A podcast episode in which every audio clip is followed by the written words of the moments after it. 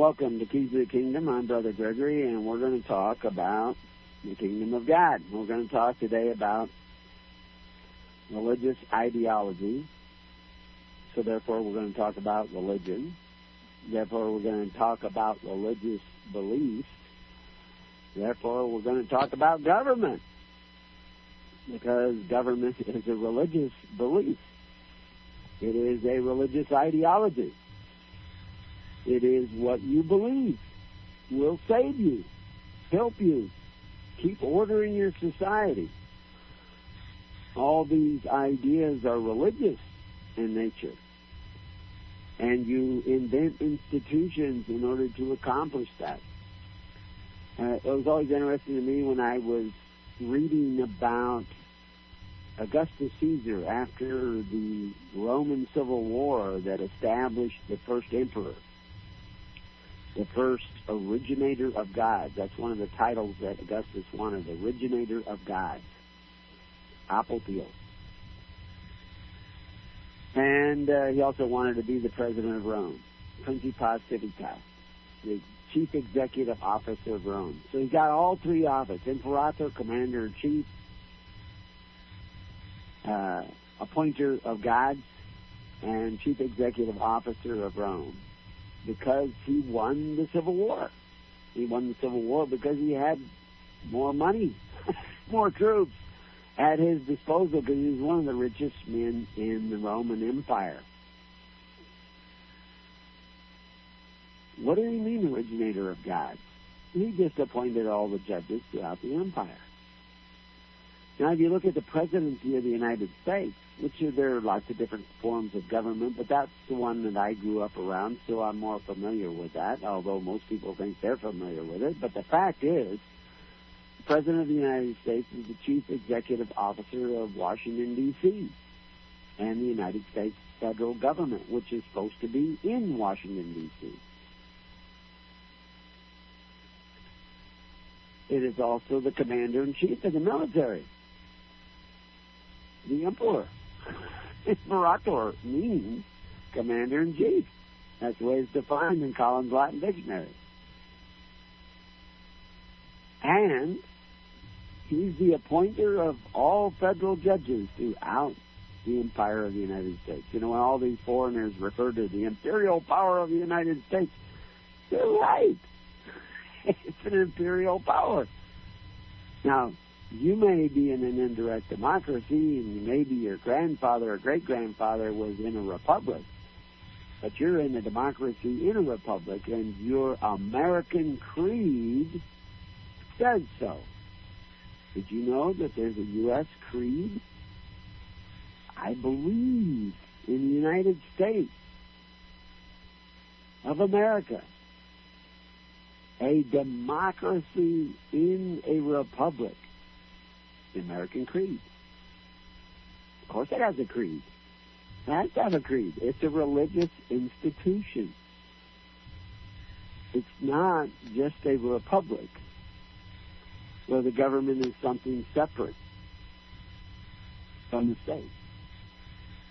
You know, and where the government is not the state. What is the state in a republic if the state is separate from the government? It's in the people, in the status of the people. They have authority. A lot of people think that a republic is an indirect democracy. It is not. A republic, the leaders are titular, and the state is still in the hands of the people. Where did governments begin? Did God institute government? Did God sign the Constitution? Did God ratify the Constitution? He let you do it. He let you do all those signings. You institute government. God doesn't institute government. He allows you to do that. But of course, he allowed the people to pick Saul. And when they picked Saul, it was called a rejection of God. So the institution of that government, allowed by God, was a rejection of God. Now, in America, they've instituted state governments and federal governments. In Canada, they've instituted the government. And they continue to institute that government because every time they apply to it for benefits, it gets more power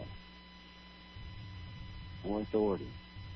Because if it's going to supply benefits, it has to be able to take more revenue to provide you with those benefits. It doesn't just print money out of air. Oh, actually it does. but it doesn't really because you're collateral for that money. When it prints it, it's taking, it's like a blood transfusion, at least the part where they take the blood out. Because it's taking your blood out, your sweat out, will have to pay off those loans, that borrowing. And your children and your children's children. They don't want to get rid of the debt. The debt gives them power, makes you a slave, makes you a human resource. They can drain you dry. They're not going to worry about revolution when you are drained absolutely dry as a society, as individuals. You'll be fighting to stay alive. You get enough food. You have no control over the food you get. If the shelves empty out in the store, you're not going to be revolting. Oh, you might riot for a few days, but when the trucks don't come in, you're going to be hungry. You'll be all docile and lined up. What can I do, Master? Give me some food. Because you're not organized. You're not self-reliant. You're not independent. You're weak. And of course, that's the purpose of a socialist state, which the United States has been a socialist state for 150 years. It's just getting more and more socialist. It's kind of like getting the chicken pox. First, you see a couple of spots, and you see lots of spots. when you saw those first couple of spots, you had chicken pox.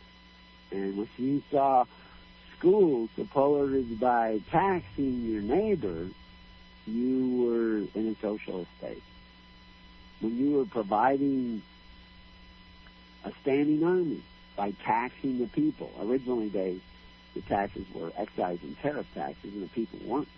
But once you start taxing the people, to put your police, your fire department, all these things, you're a socialist state. Now, you can say, "Oh, well, that's good. We need a fire department," but you got it by socialism. That was your plan. Let's go back to Caesar. They were moving from this republic for several hundred years to this imperial state. There was talk of an emperor, commander in chief, under Caesar. There was even go back to Pompey. There were disputes for power. Although these were often fairly moral men, very uh, interested in justice and, and right. And I've told stories before about some of the things that Pompey did. Not that he was completely moral, but there was this moral character. He weren't just loose cannons. They had values. But when Augustus Caesar won against the opponents of Caesar, Augustus Caesar's real name was Octavius. He was called Augustus, and he took the title of Caesar, which is really an office.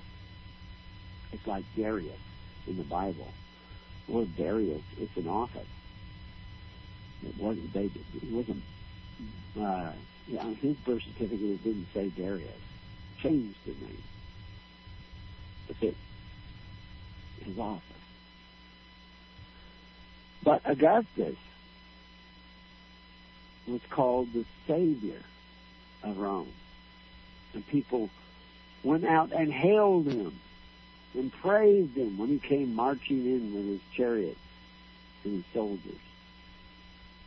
Just like they praised Jesus Christ when he came marching into Jerusalem on a Jerusalem ass. Not on a chariot, not with soldiers, not with armies, but with followers, brothers, who would walk with him in his quest for the kingdom of God on earth as it is in heaven. That was his big political day. They hailed him, highest son of David. Highest son of David, rightful king, Messiah, Christ, anointed, head of the government, and immediately goes to what? The major government building. Begins to instruct the ministers of that government. He looks at the way in which they're collecting the tithes, the taxes. They were compulsory by then. There was still free will offerings. There were still free will offerings in the Roman temples. But they were supported by tax dollars as well. What were they doing in the Roman temples? It was the Bureau of Vital Statistics, Temple of Saturn. It was where they handed out the free bread. It's where they got the money to support the circuses, the entertainment. You go into some churches, it's like a circus today. It's a lot of entertainment. Got that big screen up there. They can, they can get you all emotionally charged. Boy, you just, oh, that was a great service. It was entertainment. If you want service, you don't go to church. You know, the government. Church is just there to make you feel good. You need help. You don't go to church. They did in the first century because they couldn't go to the temples of Rome. They couldn't go to the Roman temple that was built by Herod. They did go to the Jewish temple. And who did they go to see? The apostles and the ministers that were picked on Pentecost to provide them with their social welfare because they couldn't get social welfare anymore from the Pharisees. Because the Pharisees had instituted a social welfare system that forced the contributions of the people. They had moved to a socialist state. They talk about Hellenizing Judea. They had moved to a socialist state where they compelled the offerings of the people and they provided benefits. But if you got the baptism of Jesus Christ instead of the baptism of Herod, which Herod was baptizing too, you couldn't get their benefits anymore. You had to get them somewhere else. And this is why we see almost immediately after Pentecost, the Greeks brought it up first. You're neglecting the widows and orphans. What? What? They're not visiting them because that's going to play an important part in order to understand religious ideology. Not about visiting, saying hi, how are you doing? Did you get your Social Security check this week? Uh, great. Uh, well, have a nice day. Jesus loves you, and go away. Visiting them had to do with taking care of them. And you had to take care. Why widows and orphans? Their families were gone. An orphan was anybody whose family was gone. It wasn't just you know, a little orphan in the street, you know, a baby in the basket orphan. It's someone who needed help and their family was gone. They didn't have enough family to help them out because that's where you normally go is to the family and then to the friends, and then to the stones of the altar, the ministers. This is what they did in all those governments. That's what they were doing in Rome. Rome had its Corban. For centuries, their Corban was free will offering. When they built their temples, people would go down there, and when they were laying the foundation stones, they would throw gold nuggets, not coins, but nuggets, into the dirt and then set the stones on top of it. It was like a little bit of reserve money there. They would build gold statues called the reserve fund. And these would become depositories for wealth because they were the place you went for benefit. If there was need, if there was hunger, if there was famine, if there was shortages in your family you needed help, if you were blinded, became sick and infirm, you would go to the temple and they would help you out because those temples were religious institutions. And originally in Rome, they were supported by free will offerings. Fine. Paul's own half brother and his son were known for their philanthropic charitable granting of funds to build institutions that served the needs of the people. Actually, there's still an inscription way over in England of this uh, of the nephew of uh, and half brother of uh, Paul and the works that they did because they saw this need in society to be this charitable institution. This was so common that when Augustus Caesar marched into Rome, he was very philanthropic. Of course, he could afford to because he not only defeated the enemies of his empire, the ones who wanted to return to the ways of the republic, that's who he defeated. He was he confiscated all their wealth. So he was extremely rich now. At one time, half the social welfare was supported out of the personal pocket of Augustus Caesar. Hallelujah. Praise the Lord. Praise the Lord Caesar. Now, the rest of the money came from taxation. Rome was popular in taxing the provinces to support the cities, but eventually they even had to tax the cities because of the comprehensive financial report, which show that a number of the emperors ran off with billions of dollars of the treasury. That was a big problem. You see different emperors as they come along and paying the debt. And they were nothing like what we have today in the world. We're so far down their path to the decline and fall of the Roman Empire, it's hardly, it, it's scary to even imagine. But what does this have to do with religious ideology? Well, we read the definition earlier on Blog Talk, but we'll read the definition again so that you understand what religious ideology really is. Now, this this concept of religious ideology is uh,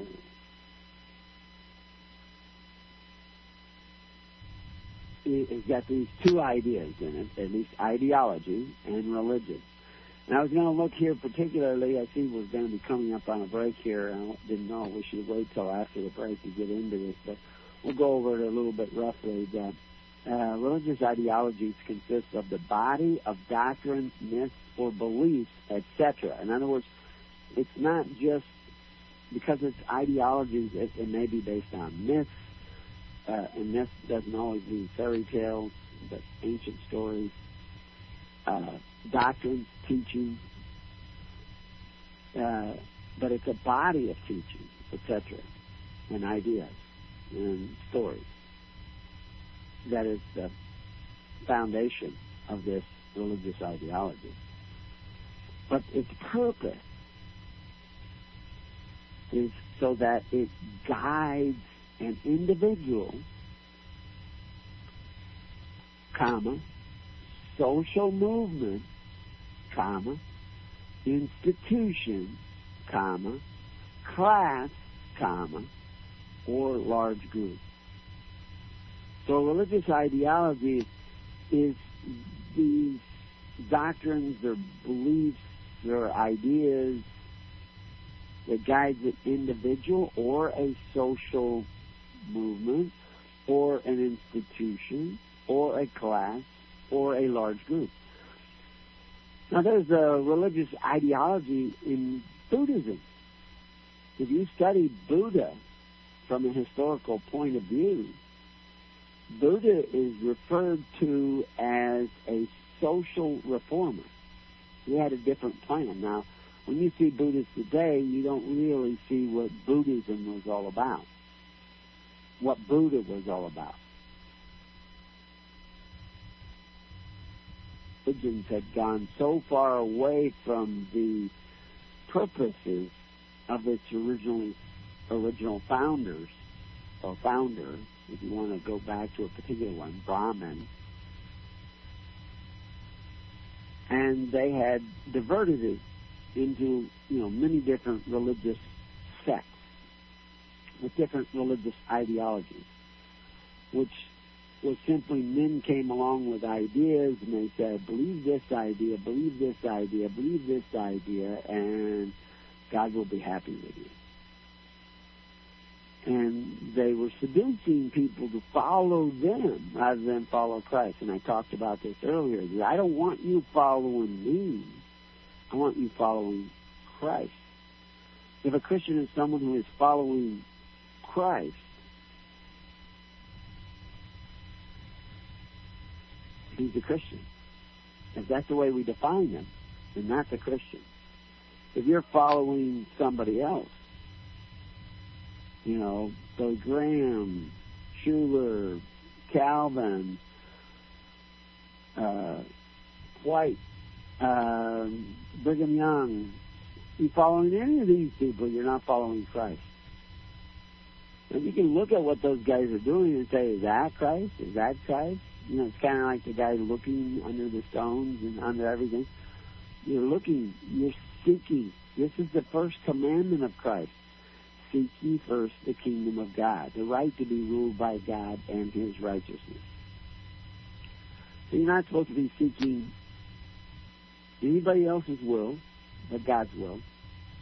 You're not supposed to be following anybody else but God. You can listen to other people, but you should walk with them, not behind them. You can hear better if you're right with them. They don't have to turn around and talk to you.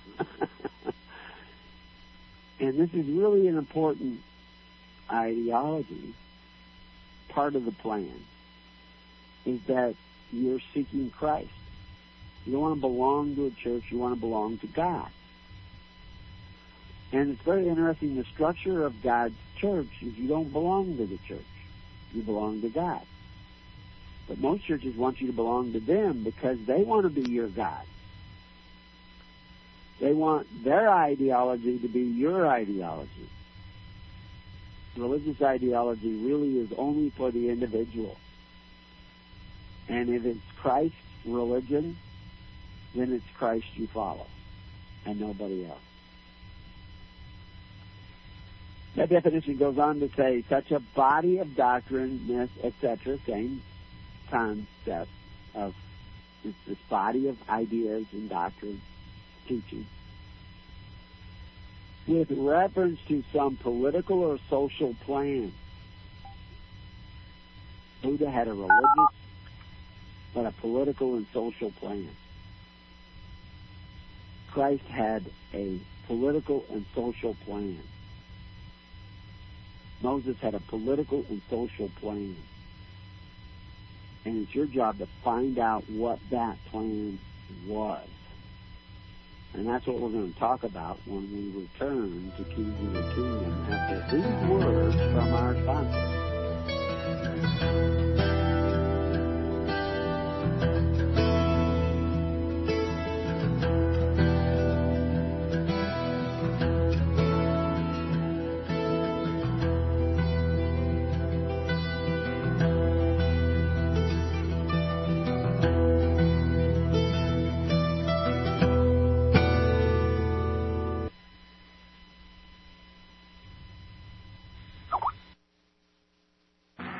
Fight the fight. We are here to equip you because you love the truth. LibertyRadioLive.com. Ladies and gentlemen, the President of the United States in 1963.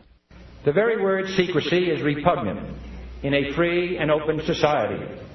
And we are, as a people, inherently and historically opposed to secret societies, to secret oaths, and to secret proceedings.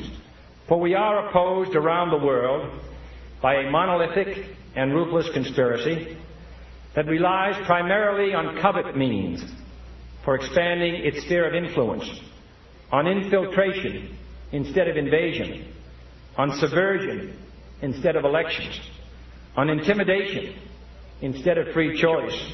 It is a system which has conscripted vast human and material resources into the building of a tightly knit, highly efficient machine that combines military, diplomatic, intelligence, economic, scientific, and political operations.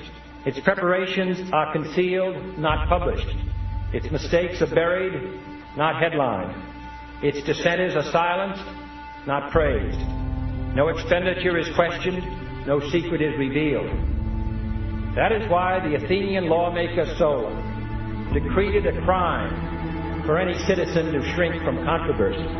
I am asking your help in the tremendous task of informing and alerting the American people, confident that with your help, man will be what he was born to be, free and independent. Ladies and gentlemen, the President today. You were both in Skull and Bones, the secret society. It's so secret we can't talk about it. What does that mean for America? It's so secret we can't talk about it. What does that mean for America? I've got a vision for what I want to do for the country. See, I know exactly where I want to lead. It's so secret we can't talk about it. What does that mean for America? Now listen to me.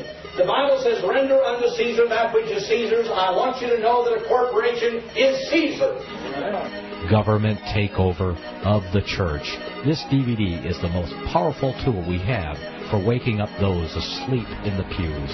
The scripture calls for his people to come out of her. The corporate church is the apostate church, the whore that rides the beast. Make copies and give them away to your corporate churched friends and loved ones. The truth will make them free. They will watch the DVD. Government takeover of the church. Who will tell them if not you? Get this DVD for a donation of $25 from LibertyRadioLive.com. Order online today or call 559-781-3773.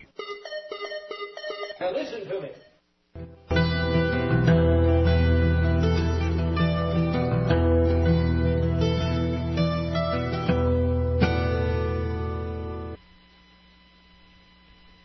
So we're talking about religious ideology. Uh, I may be on a radio program tonight. I should also let you know a guest on uh, the Greg uh, Saminsky show uh, on Orion Talk Radio uh, at 9:30 Pacific time. Uh, Please continue to hold. Hello? Uh, uh, hello, we have a caller. Hi, can I speak to Donald? Can I speak to John and Musan? Uh, do you know who that is? No, I don't know who that Sorry, is. you don't know? Uh, you're you're on a live radio talk show.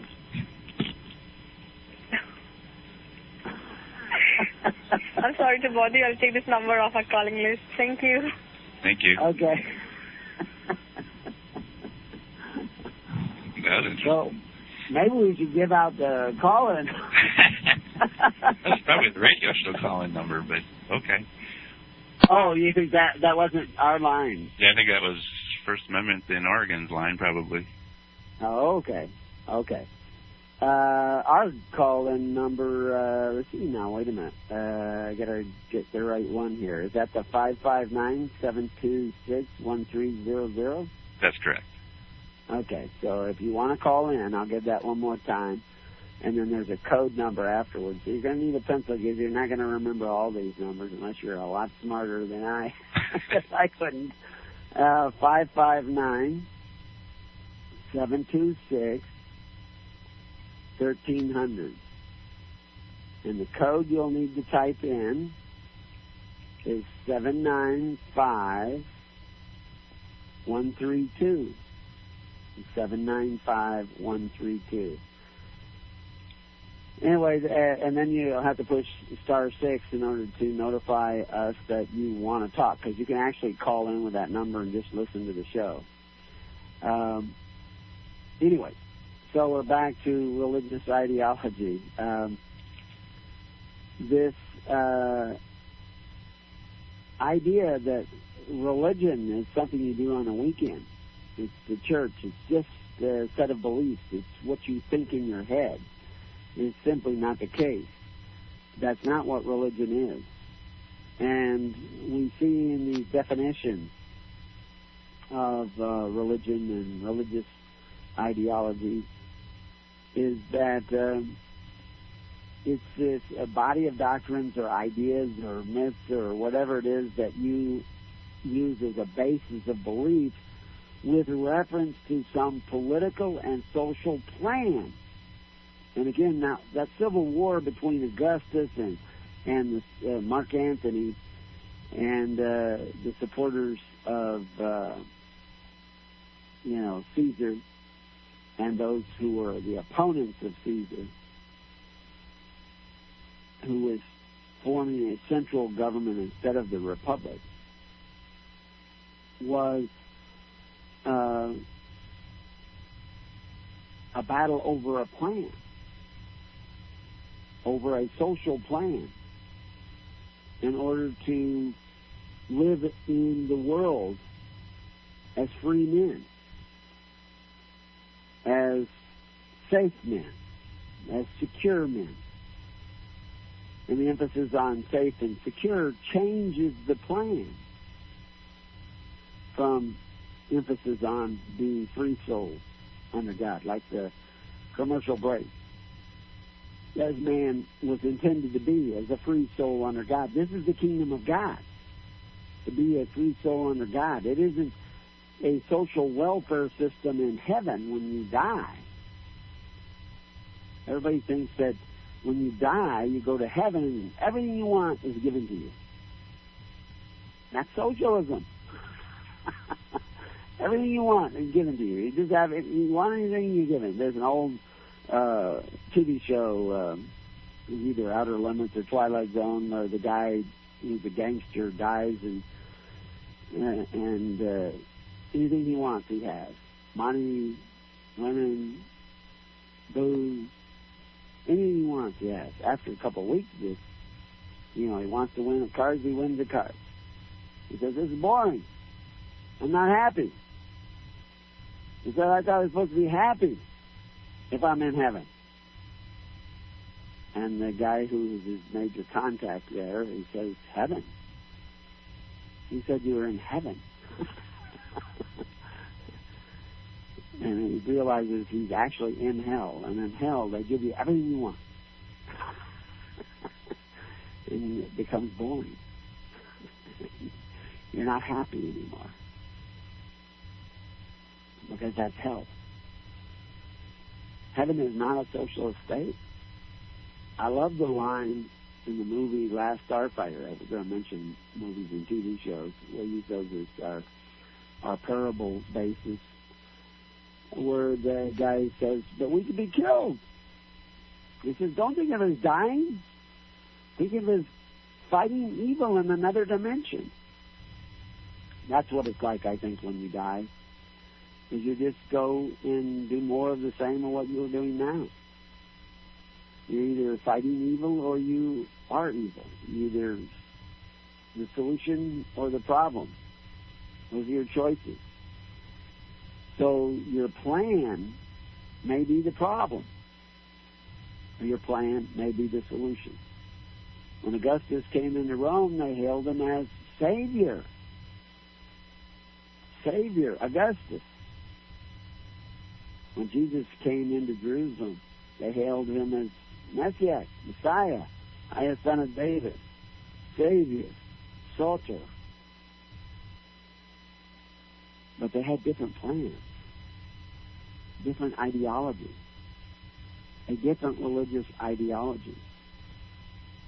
And that's why that definition is so interesting. It's reference of some political or social plan. We could put in there political and social plan. Although people like to put political over in one place and social over in another place, the reality is is they're really overlapping. Because political simply is to do with poly, people, many.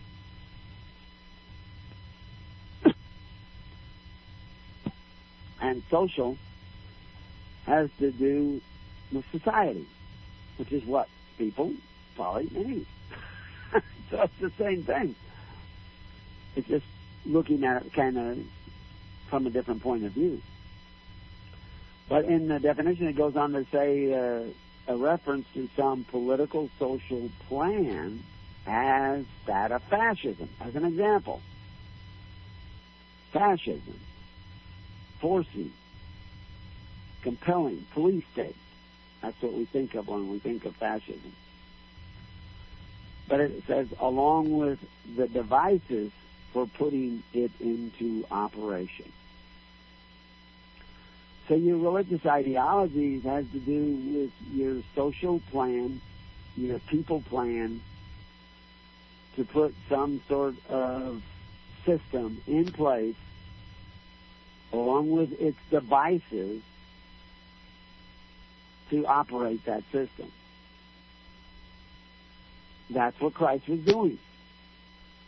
That's what Augustus was doing.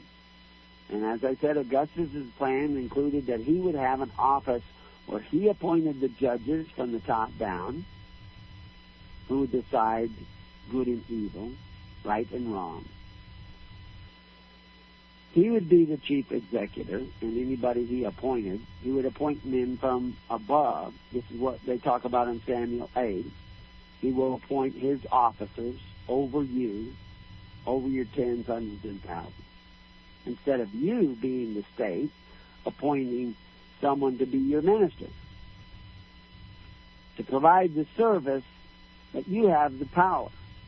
How do you see the the plan when the power shifts from the individual in his religious ideology to the collective or to the central authority? The church provided all the social welfare for Christians. And this was what you saw going on with, like I said, with men like Paul's half brother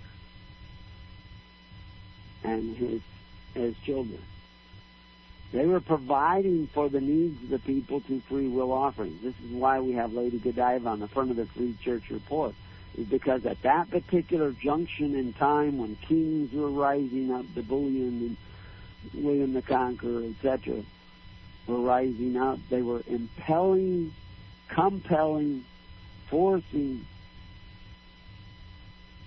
a tax on the people to support the church, to support the needy. And she said, don't, don't impose this tax. He says, I won't impose this tax if you take your wealth off and put it to providing for the needs of the people. Because he was being compelled to to apply that tax because he was the servant of the king. He was a Norman. She was actually Saxon, but her husband had died and she had married this guy, and he wasn't a bad guy. But he was subject because he had taken oaths of allegiance to kings. And she stripped off her wealth and ride through the town naked. She stripped off her wealth and she built hospitals and schools and monasteries because monasteries are where you got the teachers to teach people higher education. The church for centuries was the center of education, welfare, health, medicine. Everything was centered in the church because that's where you went when you needed help. Now you just go there to feel good. Different plan. Not the plan of Christ, not the plan of John the Baptist. And they asked John, how does your system of welfare work? Because they knew how Herod's system, get baptized, have to pay in a small amount, at least small at the beginning, like Social Security, small at the beginning. Now it's over 14%, which is more than you used to have to pay under Tsarist Russia as a peasant, when they had to pay 10%. You 14 Social Security alone, plus you got to pay income tax, plus you got to pay property tax, plus you got to pay sales tax, plus you got to pay gas tax. And everything you buy is more expensive because everything was taxed before it even got to the store. Huge revenue source. And they built their golden temples. But in John the Baptist's scheme, until John the Baptist, everybody was doing it by force. That's what they're talking about there in the Bible. Until John the Baptist, everybody tried to establish the kingdom of heaven, your salvation, by force. Octavius did. Herod did. But John the Baptist and Jesus Christ did not. And there is the dividing line between God's government and the government you end up with when you reject God's government, that he should not reign over you, but give power to other men, whether it be Augustus Caesar or or Robert uh, or John Kennedy or uh, Barack Obama, or George W. Bush. Who is the Christian? A Christian, once you realize Jesus was preaching a government, that Abraham was organizing a government with his altars and free will offerings to take care of the needy of society, to be there for each other in time of need. Or you go to the socialist state that values the people as a human resource. You keep the stuff, Abraham. Give me the people. Because with the people, I can make them make me more stuff. And Abraham said, I'm not even going to touch this stuff. And I assume he didn't give the people back, but he did not make the people follow him. Because his altars based on free will contributions, the way God intended you ought to be. There is a vast conspiracy, the conspiracy of the heart, to make you slaves, to turn you into merchandise, to make you human resources. And that conspiracy is by your neighbor. Are you going to be a part of that conspiracy and try to make your neighbor a human resource so that you can have a health clinic nearby or that you can have a fire department or public schools or universal health care? It's all socialism. It's all coveting your neighbor's goods. Like the judge in the court, he says, you can have six of your commandments, but four of them got to go because they're religious, because they mention a God other than me, because I'm your God. God's many. And so now what's your plan? What's your religious ideology? Those temples were religious buildings in Rome supported by tax dollars. The temple in Jerusalem was supported by tax dollars. You signed up. 78 BC it started. Herod expounded on that with his baptism, his vast social welfare system that he was putting into place, registering you. But the apostles weren't registered. They were idiotus, unregistered. They couldn't get those benefits. They had waived their right to those benefits and become ministers of Christ. And they were dependent upon the free will contributions of the people after Pentecost to supply the widows and orphans of their society. But people have this need for a religious institution to make them feel good to justify them rather than righteousness. And we need to go back to what Christ was doing, what that first century church was doing. Religious is pertaining to or concerned with religion, religious holidays. And it says, as another definition, imbued with or exhibiting religion, pious, devout, godly, a religious man. This is the way they're defining the term religious. Member of a religious order or congregation.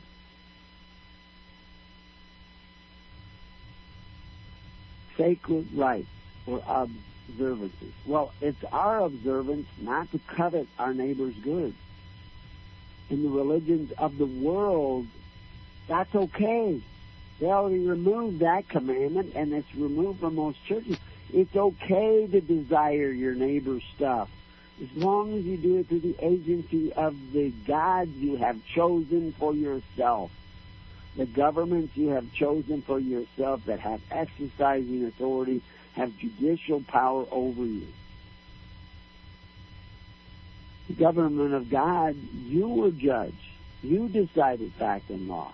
That's the way it was in early America in the courts. It isn't the way it is today. Your courts don't, your juries don't decide fact and law. They barely even get to decide the facts. There have been countless cases where the jury decided he was innocent and the judge overruled the jury. And they go, oh, can he do that? Well, I don't know. What's on TV tonight? They're not following Christ because Christ said, tend to the weightier matters of law, judgment, mercy, and faith. And Christians don't do that anymore. They say, oh, that's the job of government. Our job is to go to church and feel good and espouse ideologies that were given to us from the mountaintop by our guru, our pastor, our minister. You're not following Christ. You're not even doing what Christ said. You're not tending to the weightier matters. You're out there trying to elect a Caesar of your choice. Your faith is in Caesar. If we just get this Caesar guy in, he would give us back our rights. If we get this Caesar guy in, he would give us more benefits. Sure, at the expense of our neighbors, but what are neighbors for? Do you think of your neighbor as a resource? And you are a resource. As you judge, so shall you be judged. So what's the solution? Repent. Turn around. Actually start following what Jesus said. Start coveting your neighbor's good and start loving your neighbor. This is why the Bible talks about this idea of religion, pure religion, being visiting those widows and orphans, the needy of your society, and not just visiting, how are you, did you get your Social Security check, but actually taking care of them, tending to them. Unspotted by the world. And like we said before, four or five different words in the Greek that are translated into the single English word world. That one means constitutional order or system of government. I told that to a pastor, and he says, "Oh no, we have to. We can't just make up definitions. We have to have a standard that we go by." I says, "Okay, so what's your standard?" He said, "Thayers." Okay, so how does Thayers define that word in the Greek? He says, I don't know. I have to look it up. I says, don't bother. Because it says constitutional order or system of government. If you're taking care of the needy of your society by the constitutional order or system of government, you're not doing what John the Baptist said. You're not doing what Jesus Christ said. You're not doing what Moses said. You're not doing what Abraham was doing. You're not a man of faith. You're a man of force. You're forcing your neighbor to contribute to the welfare of the needy of your society. And visiting them is just show. and you're in apostasy. You're a sinner. You need to repent and stop pretending to follow Christ and actually follow Him and do what He said. Don't tell me you believe in Him, but don't want to do what He said. How many parables did He have about that? Now, how are you going to do this? You are absolutely weak and crippled as a society. I'm saying arise and walk, and you're saying I can't even stand up. I'm afraid to stand up. I'm afraid to take care of one another. But when you have a need, you'll say, ah, help me. Like a fellow we had in the network Months and months and months went by. He didn't go and help an elderly woman when she needed help. But when he couldn't pay his rent, help me, help me, help me. He had all kinds of time on his hands. He didn't go help that old lady do her chores. But when he had a need, you know, what did that t-shirt say? Well, let me stop everything and work on your problem. Something like that. I don't know if I got it right. But anyway, we're going to be coming up on another break here. Anything going on in the chat room, Paul? Um, they're they're kind of quiet. You know, they're discussing amongst themselves. There was a question on the radio show that you're going to be on later, and I said there'd be an email coming out. Unless you want to go into it further. Yeah, I'm, I'm not 100% sure that I'm going to be on. I, I wrote him about 2.30 last night and said, okay. He said I needed to let him know by noon today. And uh, so I sent out my email, yes. Uh, so I got to get his response, yes, back. But we'll be sending out more information on that. Uh, but anyway, we'll get into this in more depth when we come back. And we'll give out that number right after the break.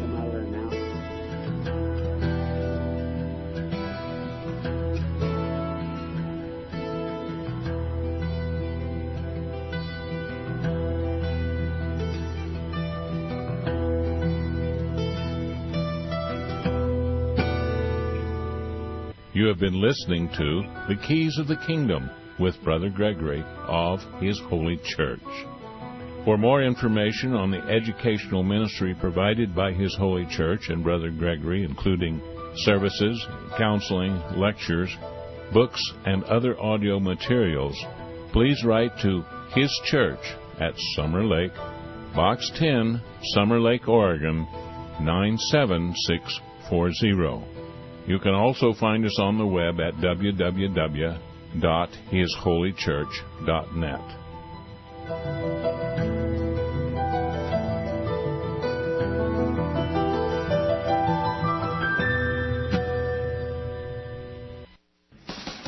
If you'd like to get a copy of this program, you may subscribe at libertyradiolive.com for only $45 a month and you'll receive an MP3 CD weekly of all the First Amendment Rights Media Group programs. As a bonus, we'll send you a password for our audio archives online. That's a $15 value. Or you can request any month of any program on one MP3 CD for a minimum donation of only $20. Or any single program on tape, MP3 CD, or CD for only $15. You can do all this online at libertyradiolive.com. Just follow the instructions to make a donation or subscribe. Don't do internet? Then call 559-781-3773, 559-781-3773, and we'll be honored to help you. Thank you from all of us here at the First Amendment Rights Media Group.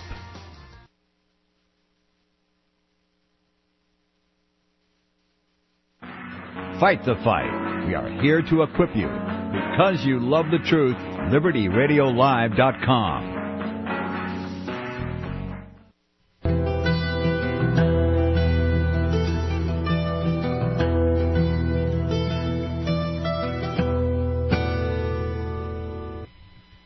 Welcome back to Keys of the Kingdom. The number to call if you have a question is 559 726 1300. That's 559 726 1300. And then you have to type in 795132. 795132. And then push star 6, and we'll get your question on the air. Or you can ask a question in the chat room if you have a question in the chat room. So, um, Yeah, if you're in the chat room, put lots of question marks, and then I'll be able to identify it amongst the discussion. Yeah, yeah, you're probably multitasking, listening and doing other things. You might say that. ah, yes, I'm just uh, educated guess.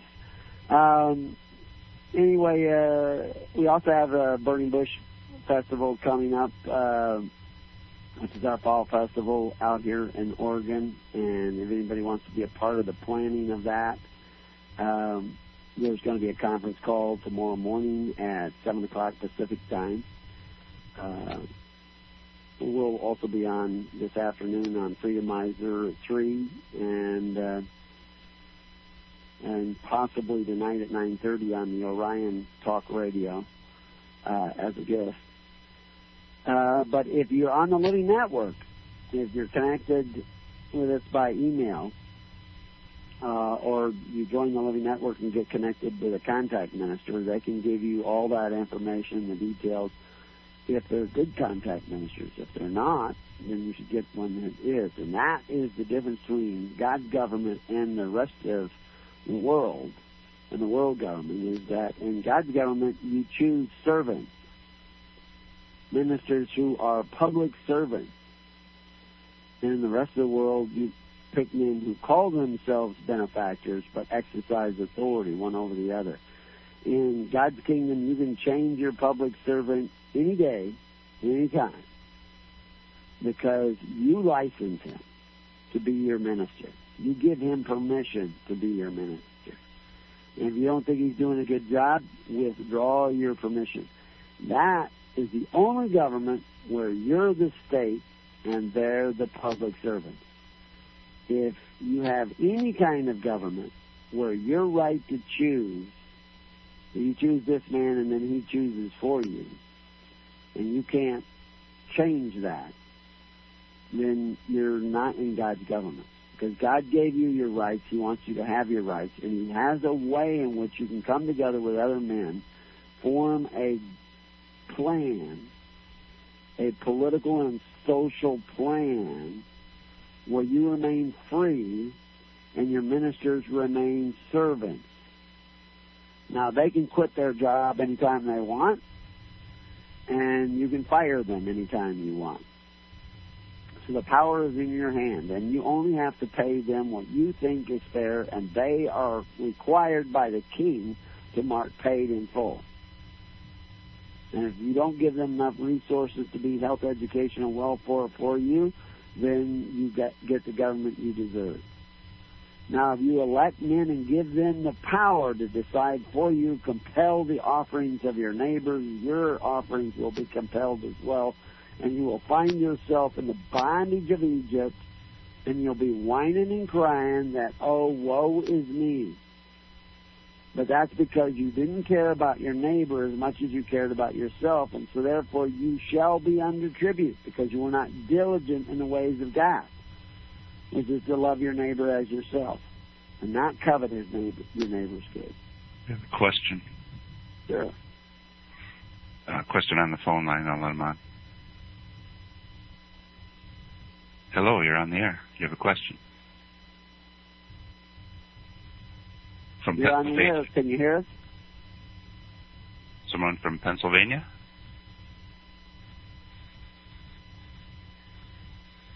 Uh, somebody in Pennsylvania called. You got a question? You're on the air. Do they have their mute on? I unmuted them. I can't even Hello. breathe. Can you hear me now? There we go. Yeah, we can hear you now. Can you hear me now? Oh, cool. Okay, I'm, I'm um, from Pennsylvania, yeah, but I'm moving to Carolina. I joined uh, your group uh, uh, over six months ago, to, and I'm glad you started talking about PCMs because I've found uh, that I'm having a problem with any nation or uh, it's a little frustrating. Now, I'm, I'm 69 years old. I've been a systems analyzer all my life, and I can tell that there's a, uh, like you say, iron, uh, iron sharpens iron. And I was just hoping that I can give you some uh, constructive criticism as far as the the, the page PCM and the method you about it. It's it's a little flawed, I think. Uh, you're talking about the uh, way in which you elect a personal contact manager. Well, not You the way up a little the bit. so the act, word you were- yeah, well, not necessarily the way, but the the, the system leaves a lot desired because it it it doesn't allow me to change my PCM, and I find I, I'm having problems doing that. And every time I get a web page to go up on it and to volunteer, it takes me back to the PCM uh, page. And six Uh, months now, yeah, I haven't been able to you- do anything. Okay. Uh, well, have you sent any emails to that particular group, the Pennsylvania group, and said that you wanted to change your PCM? Because I get every. I don't know what the system is. Well, you, uh, if you've signed up on the Google group and you get the emails on the Google Yes. group, all you have to do is reply to that email and say that you want to pick a PCM, and he, whoever it is that you want to pick, or if you want to ask who is available in your area. Uh, I know several people that uh, would be. Uh, uh, I think David Cothran's on that group. Uh, uh, uh, Nissan is on that group, uh, and they can walk you through it, and they can even do it. Now we actually have another plan, uh, another software system that we're putting in place that will make it easier to change your PCM. But the only way this software allows us to change a PCM once you pick one is in the link that comes in the Living Network newsletter, which is described. But if you just Well, post well, that's that my group, point. I, well, that, that newsletter, once you yeah, get it, yeah. Well, see, I, say the- I, I've done that. okay.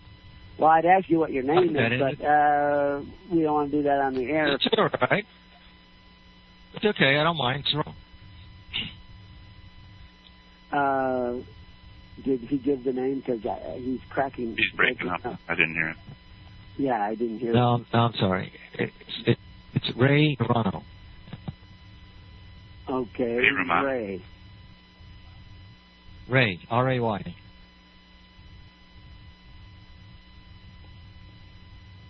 And the last name is Morano. Serrano. S E R R A N Oh, okay, okay, Sean. Okay. Serrano. Yeah. Now, are you looking No, at my it, Paul? sugge- 'Cause Paul has a good access to the database. I could be looking it up, and no reason for both of us to be looking it up. But uh, uh, uh, yeah, the Pennsylvania group has an email that that you get. If you respond to that email, there are ministers on there who will see your question and answer it. They can actually Well, well- go in and change the database if you pick somebody else. Well, the, you the thing is, I'm, I'm I'm not a member of the Pennsylvania group. I'm a member of the Carolina because I'm on. I'm I'm basically Oh, okay. right now. Oh, that's right. You said you were moving. Yes. Well, down there, So- it's Michael Cronkite is probably the best choice. He's the most active right now. Uh, uh, and I just got an email from him this morning. But if you post to the, you can be on, you can belong to several groups. You just pick a contact minister on one group or the other. Uh, uh, and all the contact ministers are in connection with each other, so they know if somebody's trying to elect more than one contact minister, which we've had Well, some guys well, try to do my my my suggestion to you is that, uh, for example, if you go on the PCM uh, page, you contact ministers. They don't have their email addresses on there, or they have some information that's uh, that's not there. It, they could have their picture, their personal email, their telephone number, and at least a, a, a location of where they where they live. And then you should also have another page for, uh, I guess, one of these uh, people that volunteer to be personal contact ministers, they would have that information on because, like for example, if I volunteer, uh, who's gonna who's gonna elect me? Nobody knows me. Right. And My point? what the vol- If the- if- and we do the- actually if- have those pages on the Preparing You website. And what we've set up, and, and we're working on these and improving the situation all the time. And we understand that it's it's somewhat flawed, but the reality is is that we have those pages, and the ones in charge of those pages are the people. Anybody, because it's the wiki site that has those. It's at the Preparing You site, and we sent that link out anybody can go on those pages and modify them. If they want to put their email there, they can put it. But the fact is, if you post to the Carolina group, everybody who's on the Carolina group, everybody who wants to be a contact minister on that group will get that email. And you can say, you know, I'm going to be living in Northern Carolina or Southern Carolina, and you don't have to give your address or anything, and I'm looking for a contact minister that will cover that area. And they will get that email and they will they will contact you. If they're a full fledged contact minister they will see your email. They'll contact you privately uh, off the group and they can call you and they can give their number i know that in uh, the carolina area mike cronkite sends his telephone number all the time and you can call him and and he and if somebody wants to be a contact minister on that uh, carolina florida uh, group, uh, they should contact Cronkite and make sure that he has their phone number. When you start putting everybody's email and phone number out there on the net, people start getting it and you start getting spam. you know, now we were going to do some software that would protect that, but it, it hasn't happened Right. yet. And first, we're always dealing with volunteer help. Nobody's paying us to do any of this. we're uh, Those we- volunteers, huh?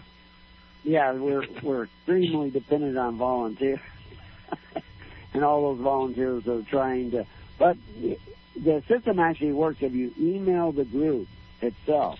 Just give them your first name, and they will email you back their telephone number. Once you connect it with the guys like Cronkite, Michael Cronkite in uh, the Carolina area, he can help get you in touch with other contact ministers in that area that are near or more willing to or doing a good job or not doing a good job and you, you work it out but uh Yeah. it's really important that everybody has to do their part and i i agree that uh and we're actually working on making it so that uh anybody can check who their contact minister is at any time they don't need to get an email from us on the living network newsletter or anything but all that takes some software time and Yeah.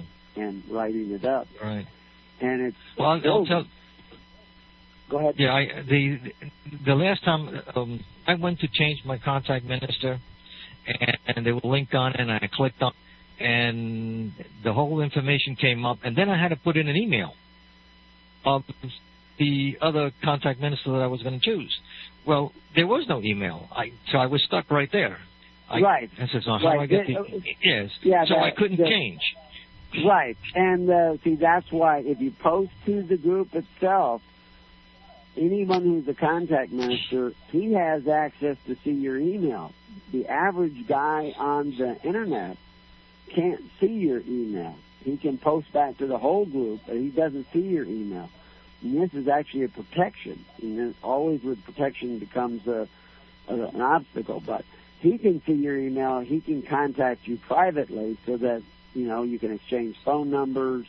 You can meet at coffee shops, etc. And what we're we're dependent upon, we don't do you know investigations, so to speak, of everybody who comes on the network, but Right. do interaction. And each guy bearing witness, we can say, oh well, this is a good guy. He and this is a guy we can trust, and this guy we don't know, and this guy we do know. And so your emails and your identity is not out there for any Tom, Dick, and Harry to pick it up. But if you post to the group, just first name only, say you want to get a contact minister, um, he will get a hold of you and give you his phone number. And, and I, I happen to remember that Michael Cronkite has posted his phone number and he's a contact minister on the Carolina group. He's posted his phone number almost every email. Yeah, he's in- he's in Florida. He's In Florida. Yeah, He- You know, I met him first time in the Carolinas, and uh, and he's met with some of the other people that are in the, those areas, and then he has contact. You know, he's he's a contact point, and you know we don't have a guy in every state yet. Uh, we have another guy up in Tennessee. We have another guy. We have a guy in uh, uh, Charlotte. Uh, Well, that, that's my point. I, I volunteered. I put in a a, a um, an email for the group, and it wasn't even acknowledged that anybody saw it. so I, Uh, if you, I said, so if what you do I do send, now? Send another email to that Carolina group. Uh-huh. I'll see it, and uh, because you made this call, I'll be looking for uh, Ray, and uh, Okay. I'll make sure that somebody responds to it. Uh, like I say, I'm on all the groups, but I skim a lot of email. I can't read it all.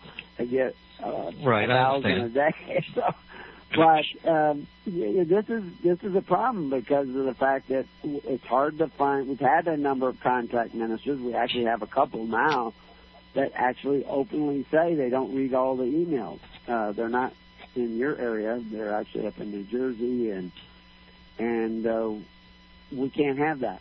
Uh, we got to have if a guy's going to volunteer to be a contact. Now, were you volunteering to be a contact minister? well, yes. Okay, okay, because uh, we should get your uh, your name up on the volunteer page. Yeah, well- And- Well, I, I I put everything up there on that email. I put my name, more or less where I live, the area, phone number, okay. picture, and I didn't even get a didn't even get an acknowledgement. Oh, nice of you here, or, or anything. Uh, no yeah, that sounds whatsoever. suspicious because uh, it, uh, it, you know, I don't even have a recollection of seeing it. I wonder if it actually went through. but you send it again, and of course Okay. you can send send. Uh, and, and if you don't get a response by the end of the day, uh, send me an email personally at uh, Gregory at hisholychurch.org. Uh, Okay. tell me your Ray so I know who we're talking about, and uh, and we we'll get you hooked up. So uh, And in as far in as far as uh, you're having problems with the, the contact minister form for choosing your own contact minister because you didn't have an email, that all that email does is helps us figure out uh, who you're trying to to uh, elect. Because say there's two It Johns. doesn't go out through. Doesn't No, go no. through unless I fill it out and find it out. Well, you- you- I think maybe you can just enter "don't know" or something like that. But it just helps us. With Okay. John Smith there, you know, which John Smith are you talking about? And we don't have that problem Okay. now. But if there were duplicates, it might be hard to determine. Uh, yeah, it makes our job easier Yeah. because you already know the email. But we can get. You know, that's. Uh, we have to work as a team, and and we are working on improving the system, but all that takes time. It's it's, it's, it's a joke. Un- around here. unfortunately, Yeah. unfortunately, I don't Well, we have that much time. That's that's true. Uh, uh, but uh, uh, like I say, it's a joke around here. With uh, well, I'll get that done in my spare time. You know, uh, spare time we don't have a lot of. We have a lot of dedicated workers, but it's a big darn country. uh, Yeah, very big. yeah, yeah. I got to bed at two forty-five last night. Was up at the crack of dawn this morning. It was five forty-five when I woke up.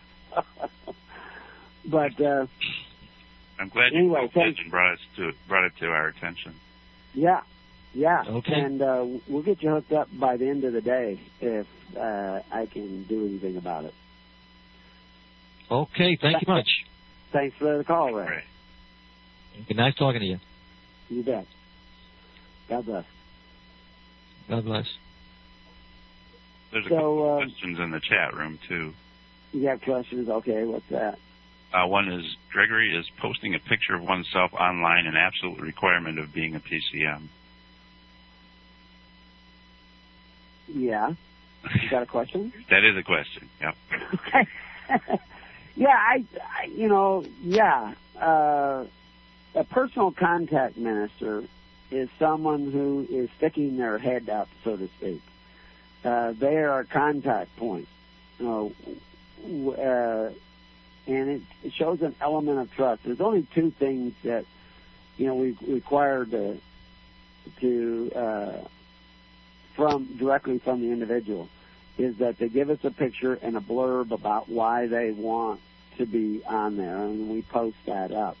Some people's idea of a blurb is you know like three, four paragraphs. Uh, other people it's like one line. But uh, and we haven't been very statement as to why you want to be a contact minister, why you're here, why you're volunteering, and a picture. And uh, obviously, we have to have email contact and stuff because most of that's done online as far as the internet is concerned. Contact uh, a per, uh, minister of record wouldn't necessarily have to have email, but you have to have two people elect him. Contact minister usually has to have two people elect him. Uh, he could have another contact minister sponsor him, and then we only require one other witness. It's all biblically based, two or more witnesses. But yeah, we've required that picture. Uh, I have no inclination of making an exception to that, but it shows me that you're willing to stick your head up and become that contact point. Now, once a person's elected and he's on the group as a contact minister, there's a list of things that are expected of him. He needs to show an effort to connect with all the other contact ministers, and not just with the people that have elected him, because then he it's it's like a, a short circuit. He's not connected with the rest of the network. Uh, it's it's like he, all the knots are tied over here, but he's not connected to the whole net. He's, he's leaving a gaping hole in the net. So what we're doing requires those few things. Now, I'm curious as to what's the objection to having your picture up there and still wanting to be a contact point. Uh, Yeah, I don't know if there's an objection. It was just a question. yeah, yeah. So, yeah, it's evidence to us that you're serious. It's not, it's not complete evidence, uh, but it gives us something to start with. And like I say, once you become a contact minister, you know, I'm going to be taking at least one, maybe a couple people down as contact ministers. I'm not going to hold them up as contact ministers. I'm not going to unelect them, but I'm not going to take the time to put them up and say this person's a good contact point when he's not doing anything to be that contact point.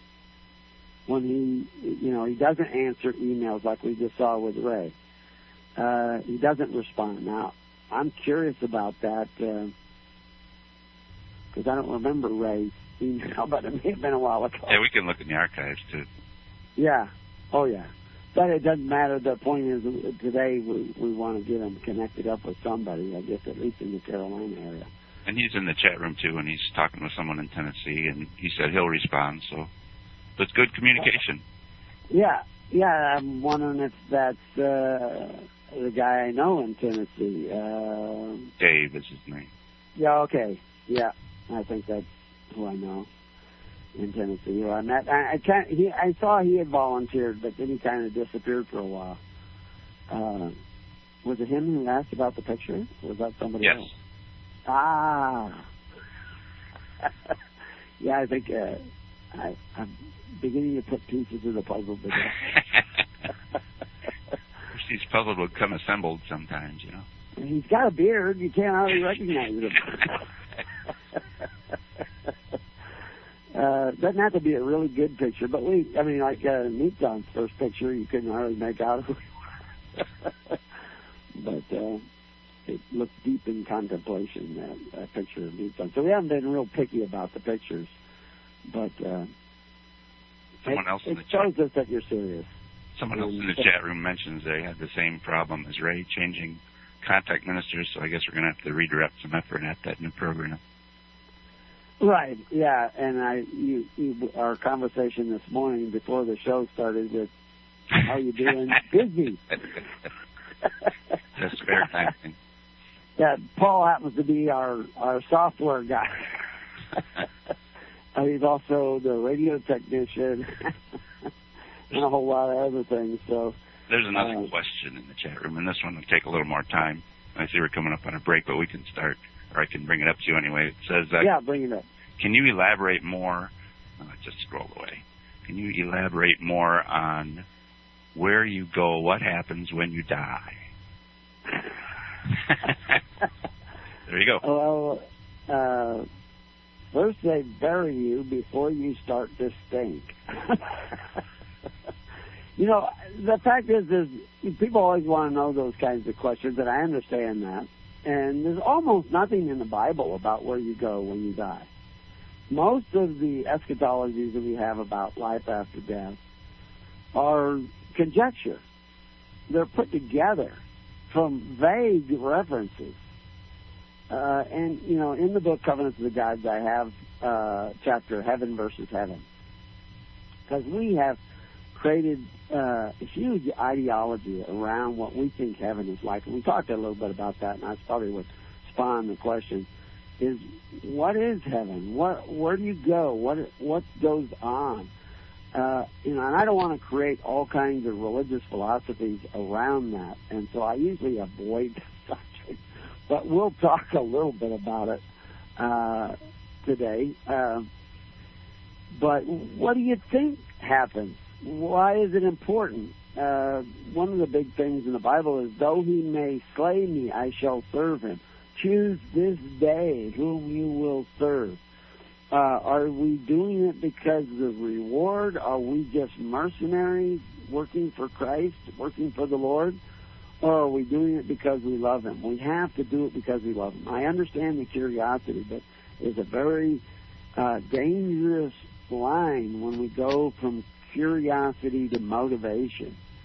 Uh, uh, I, I'm, I figure in whatever I imagine heaven is going to be like, hey, I'm not going to be accurate because there really just isn't that much information about what heaven looks like. I mean, there's a lot of people who have their near-death experiences and come back and tell you what they saw, and but are we following them or are we following our hearts? We're supposed to be seeking the kingdom of God and His righteousness. We know it doesn't come through observation. We know that it's not for the dead, but for the living. We know that it requires us to do something.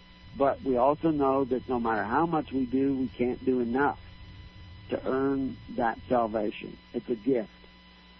But still, there are parameters in this life. The kingdom of heaven, one thing I know, it's in the moment, whatever moment you're in. And that's that's where it's at. It's not, you know, Jesus said, I will not eat again with you until I eat with you in the kingdom. After the resurrection, there's several references in the Bible about Jesus eating and drinking with the apostles. So he must have been in the kingdom. What was the kingdom? The kingdom of heaven. Right there on earth. Eating and drinking. Fish and bread and wine. In the kingdom. So exactly what's going to happen after you die, I don't know. It's uh, I tell you what. Come to the Burning Bush Festival. It sounds like it's campfire talk. because I don't want to create an eschatology that might not be true. But anyway, we'll talk more about that when we return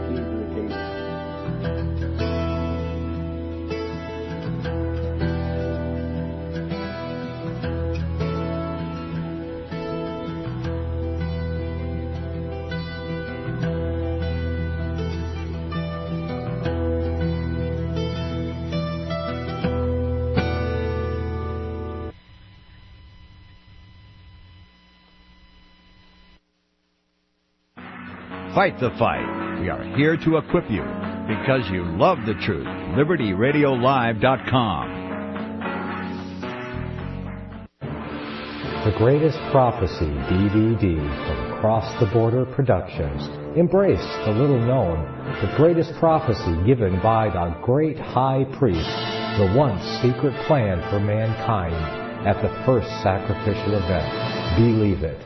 Behold the end times in Daniel chapter 2, because the dream is certain, and the interpretation thereof sure. It is the key to prophecy future. Comprehend the seven year great tribulation, deception. Be not deceived. Understand the great prophecy delusion, because if it were possible, they shall deceive the very elect. Be forewarned. America in prophecy, exposed for all to see. You must see it. The mark of the beast. No, it's not a biochip implant. A much better and more secure technology is already here, and you are already using it.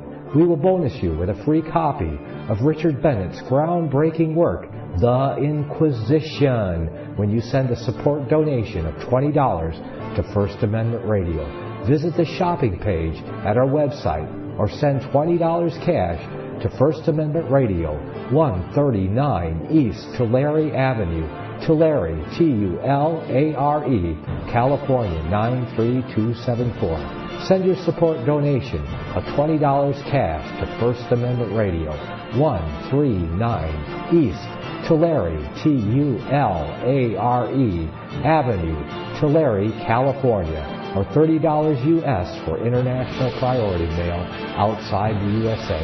A wise man is forewarned and prepares for the times to come. Will you be ready?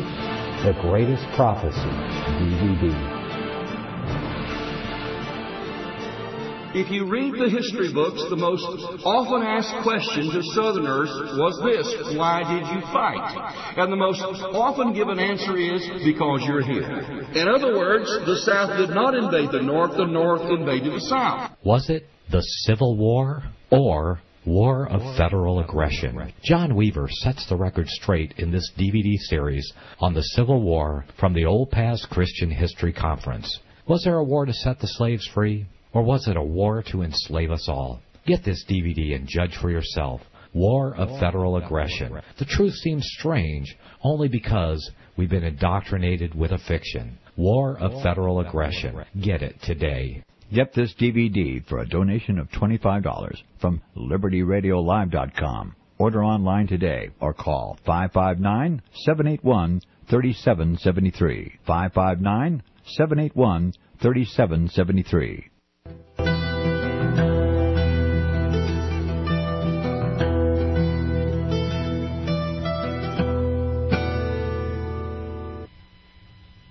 Welcome back to Keys of the Kingdom, and we were talking a little about where do you go when you die. Well, I thought we weren't supposed to die.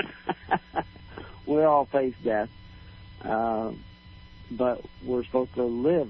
God is the God of the living, not the God of the dead. And again, like I say, this gets into the campfire talk, and the reason why is because people are so obsessed. It's kind of that prophecy thing I talked about earlier. They want to know the future uh, faith is in the moment. You do what you do because you have faith in the moment. Don't worry about tomorrow, Jesus says. And tomorrow will take care of itself. And I really have to opt out on the side of Jesus on that. That's why Jesus doesn't tell us hardly anything about where we go when we die.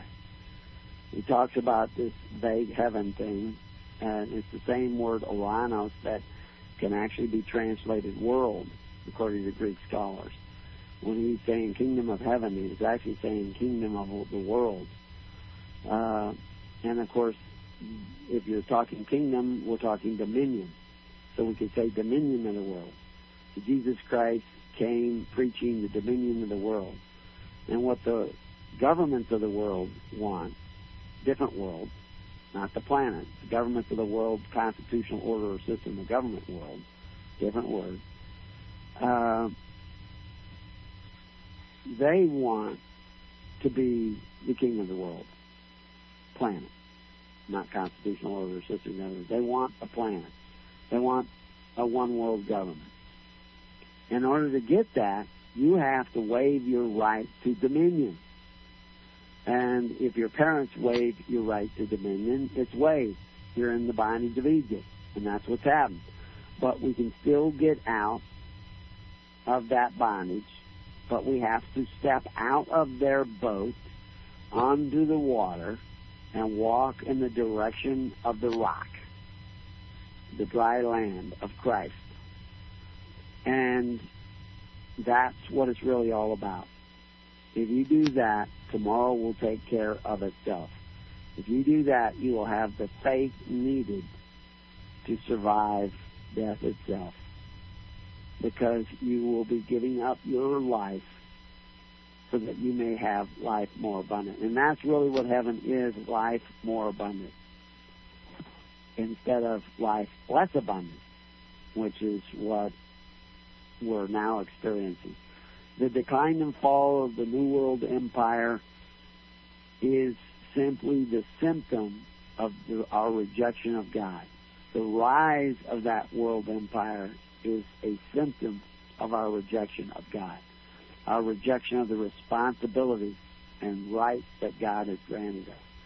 That's where our focus needs to be, and tomorrow will take care of itself. So, with that, unless there's another question in the chat room, uh, we'll go on to uh, talking about this idea of religion because of so many people I've come across this week that are just absolutely, you mention religion and they're all upset. And of course, if you say anything against the religion, uh, religion of today, I guess it's Muslim religion, say anything against the Muslims, then there's some kind of a uh, racist or hate, or Jews. If you say, if you say anything against the Jews, um, oh, you're anti-Semitic. Uh, you can't criticize their religious practices, or you'll be anti-Semitic. Now, it's interesting that everybody thinks of. Actually, somebody's been writing me talking about they're going to go to Israel because they see this this great calamity coming and all this kind of stuff, uh, and they're worried about tomorrow again instead of just living in the moment where the kingdom's at. And they're uh, think that over there is Israel because it has the name Israel. Well, according to Moses, if they're following Moses, not following Jesus Christ, they say they're not Messianic Jews, they're just Jews. And and I don't want to clump all these people together because I'm sure there are people not far from the kingdom there still today, as there wasn't. There were people who were even Pharisees at the time of Christ who were not far from the kingdom. So the kingdom values are different than these religious organizations that you create that are top down. And if we have time, we'll get into some of the quotes on religion that we see in the Bible. But uh, they're supposed to have just weights and measures. They got iron coins. They're not supposed to charge usury. They got usury everywhere. They got excise taxes everywhere. Heavy, progressive excise tax on labor. Is a man not worthy of his hire? Uh, do not muzzle the ox. They do all those. Those are all violations of the Mosaic laws and statutes. And they do them pervasively throughout the country. But it's government. It's not religion. But the fact is, government is religion, and religion is government. The religion of God is government. And this sounds like a great opportunity to get into those few places where the word religion shows up in the Bible. We got Acts 26:5, which knew me from the beginning if they would testify that after the most straightest sect of our religion, I lived the Pharisees. Pharisees were full of creating all kinds of rituals. And, you know, do this. You know, you go to a Catholic church, which I've been in many of them, you got to genuflect, you got to do the sign of the cross, you got to dip your fingers in the whole, you know, say your prayers are all pre-memorized. Uh, very ritualistic. Um, part of the, the, the congregation are in love with persecution and suffering. Part of that passion thing. That's why see the movie Passion. Very Catholic vision of the death of Christ. Uh, kind of mesmerized by suffering and passion. Uh, and the Pharisees were very similar to that in many ways, although there were many different groups of Pharisees. But they were very strict with all kinds of rules, walking, putting shoes on. They they got invaded every aspect of life with some sort of rule or statute or doctrine. And he was a member of that. And it's, it's really amazing because he did a 180 degree turnaround when he became a follower of Christ. And he saw how foolish all that was. And he gave that example. But so he's talking about religion in a bad sense.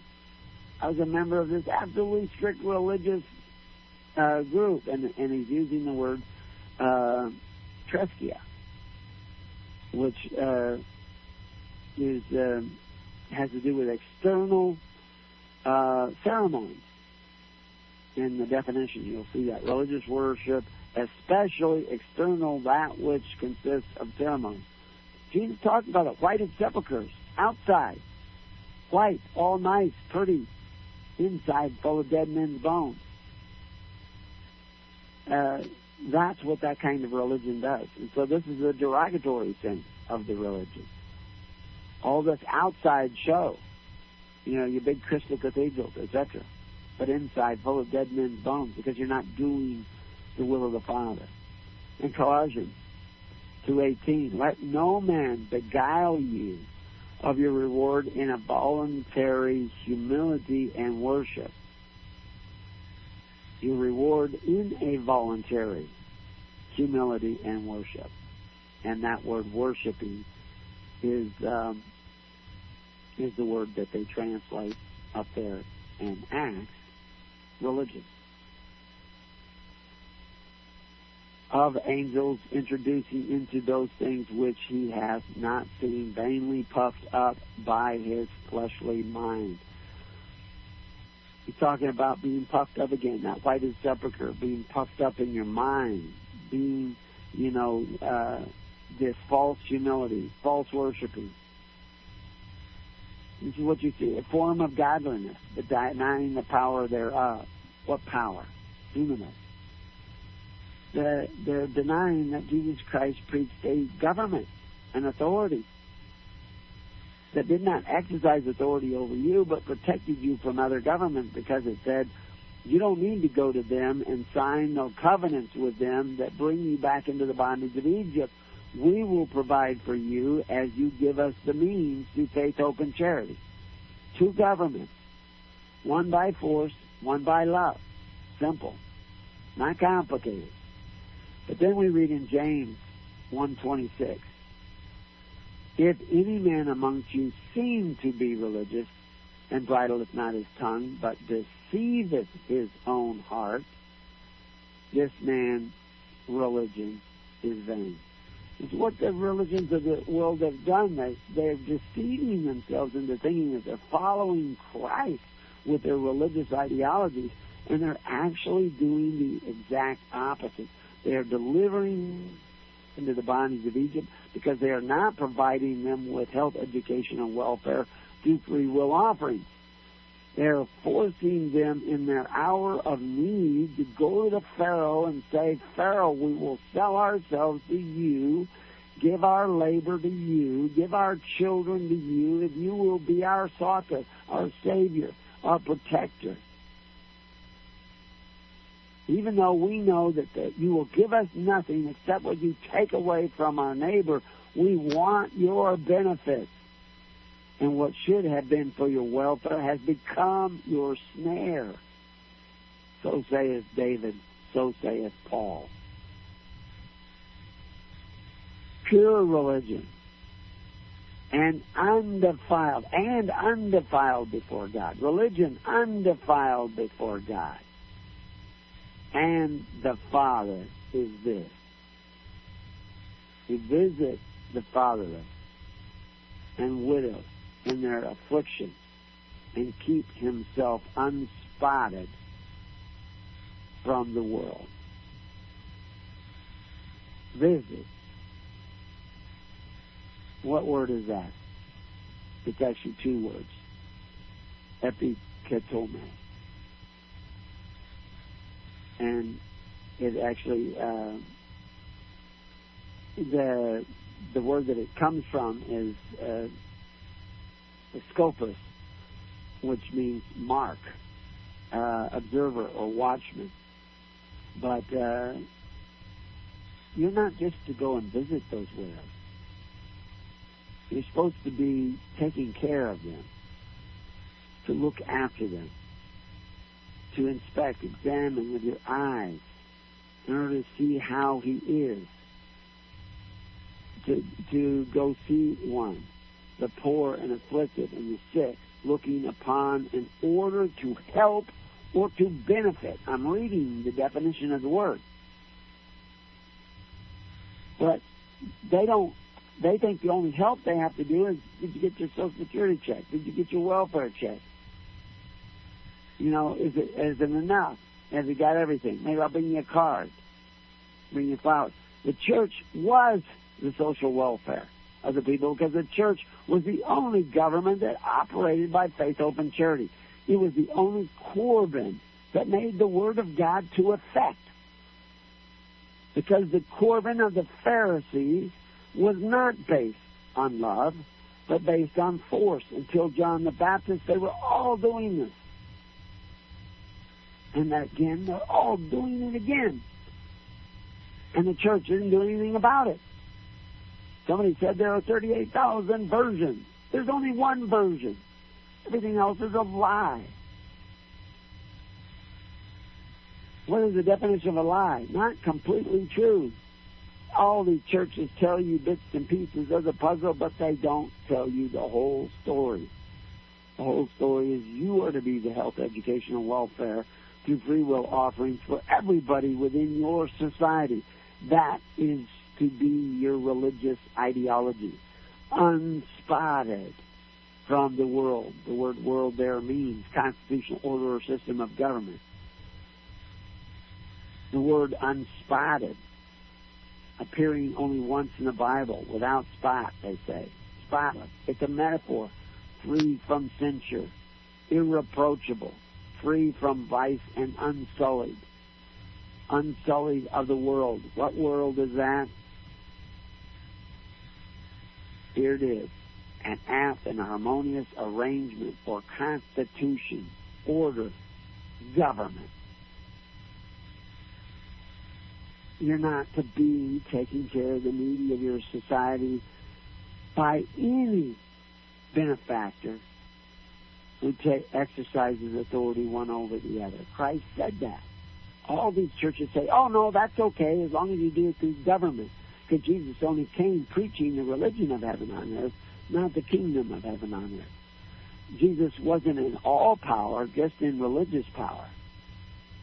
But his kingdom has been postponed because God didn't know that the Jews wouldn't accept him. I've, I've heard that eschatology. You know, caught God off guard. Because the Jews didn't accept him, the kingdom was postponed. What are you talking about?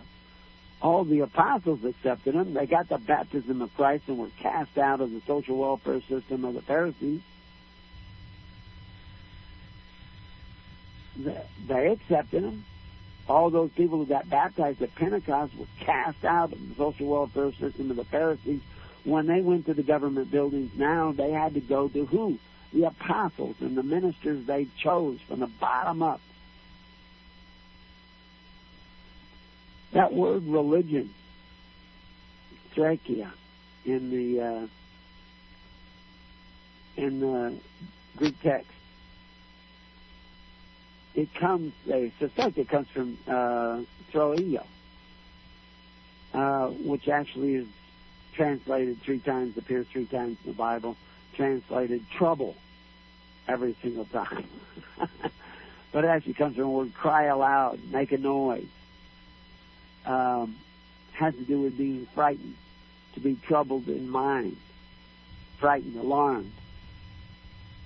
Thrakia, your religion. Where do you go when you're alarmed? Where do you go when there's trouble? You go to church? Or do you go to the Social Security office, welfare office, unemployment office? Those are your priests. That is your religion. That's your plan.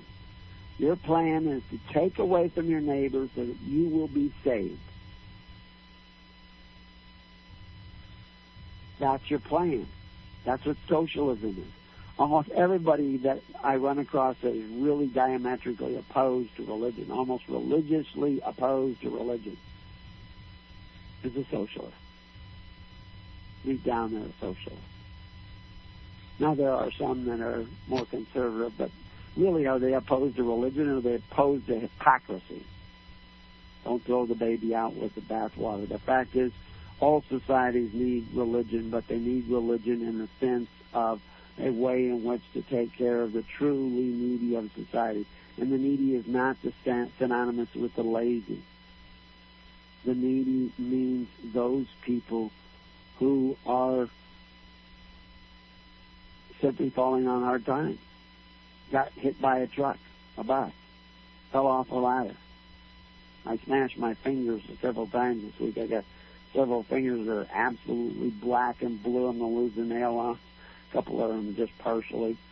Um, I piled up rocks around a cistern uh, to protect it and hold the dirt around it so it wouldn't freeze during the winter. And uh, couple of them rocks were really big, and I ended up smashing one, and then on another day smashed another one, and now even to type it's Good thing you got ten. I'm still using it for typing, but I I angle my fingers a little. but uh, yeah, the the second one uh, I smashed. I really did a job on that. It was a really big rock, but they're just shifting around. And I'm up on the sand and working till almost dark. but uh, so, uh, but uh, I don't know why I jumped off on that all of a sudden, but uh, I had a few religious comments when I did that. No, I actually laid down and said, "Oh my gosh, I, I thank God for the pain." but I don't know. The nails are still on there, but they're not working as good. But anyway, uh, a few more announcements. Uh, we have the Burning Bush Festival coming up, and there will be a call tomorrow morning, 7 o'clock Pacific time. I think like 10 o'clock Eastern time for those who want to talk about some of the ideas. I know that some people are mulling around the idea of not inviting general public because we don't have much facilities.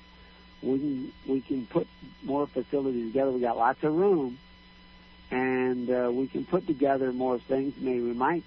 Uh, we can still put on seminars and stuff during the week. Have uh, my idea is to have uh, on the weekend have a number of little talks and stuff on different things, and then during the week have like a uh, uh, what do they call it, a training uh, session on some of these different skills and, and opportunities.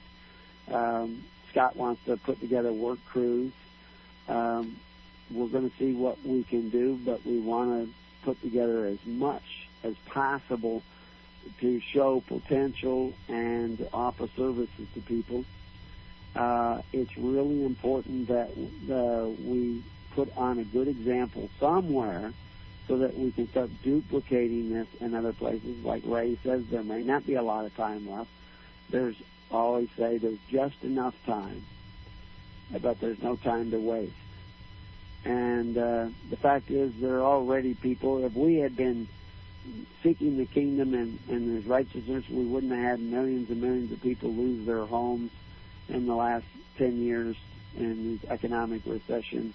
We wouldn't have people under a heavy weight of mortgages. We wouldn't have people uh, absolutely dependent upon uh, the Safeways and Albertsons of the world. Uh, they would have formed a network of CSAs, uh, community-supported agriculture, and be getting better, healthier foods, uh, better diets, uh, a network that promotes health in every aspect of your life. We could have all those things in place if the church was doing what it was really meant to do. If it was pure religion, that was the center of its attention, instead of its gathering members and, and developing superstitious eschatologies of fear. Uh, we should not be operating from fear. We are not afraid of what's going to happen after we die. We might be curious, but our motivation has to be righteousness. Seek ye first the right to be ruled by God and the righteousness of God. Stop coveting your neighbor's goods. Stop taking away from them so that you can be safe. Start caring about their lives as much as you care about your own. And realize that, you know, if religion is what we see out there posing as religion, then I'm opposed to religion too. But if pure religion is doing what pure religion was meant to do, taking care of the needy and the, those that need help. I mean, what was the first miracle? Christ asked before he performed that miracle, which literally wasn't a miracle, it was natural for Christ. It'd be natural for you. Casting out demons, that's not a big deal. If you have the Holy Spirit on your side. You know, but we don't believe by miracles, we believe because we know this makes sense. This is what we should be doing. We should be taking care of. But the question was, do you believe? And the man said, Yes, I believe. Help me with my unbelief. And that's what we should be doing for each other, as gathering together and helping each other with unbelief. But it takes a dedicated soul. It takes the the only one apostle stepped out of the boat when Jesus put out his hand.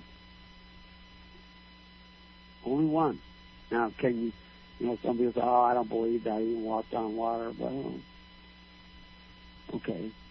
Do you believe that he cared about other people as much as he cared about himself? Do you believe that that will produce a healthier society if you care about others as much as you care about yourself? If you want to tend to the weightier matters of law, judgment, mercy, and faith, let's start there. We'll deal with your unbelief later. So let's gather together. We'll be on the network. And may peace be upon your house. May God be with you. Thanks, Paul, for being there. Thanks, Figure.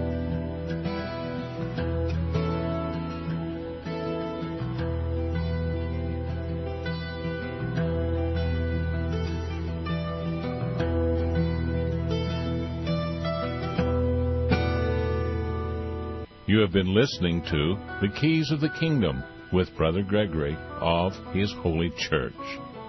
For more information on the educational ministry provided by His Holy Church and Brother Gregory, including services, counseling, lectures, books, and other audio materials, please write to His Church at Summer Lake, Box 10, Summer Lake, Oregon 97640. You can also find us on the web at www.hisholychurch.net.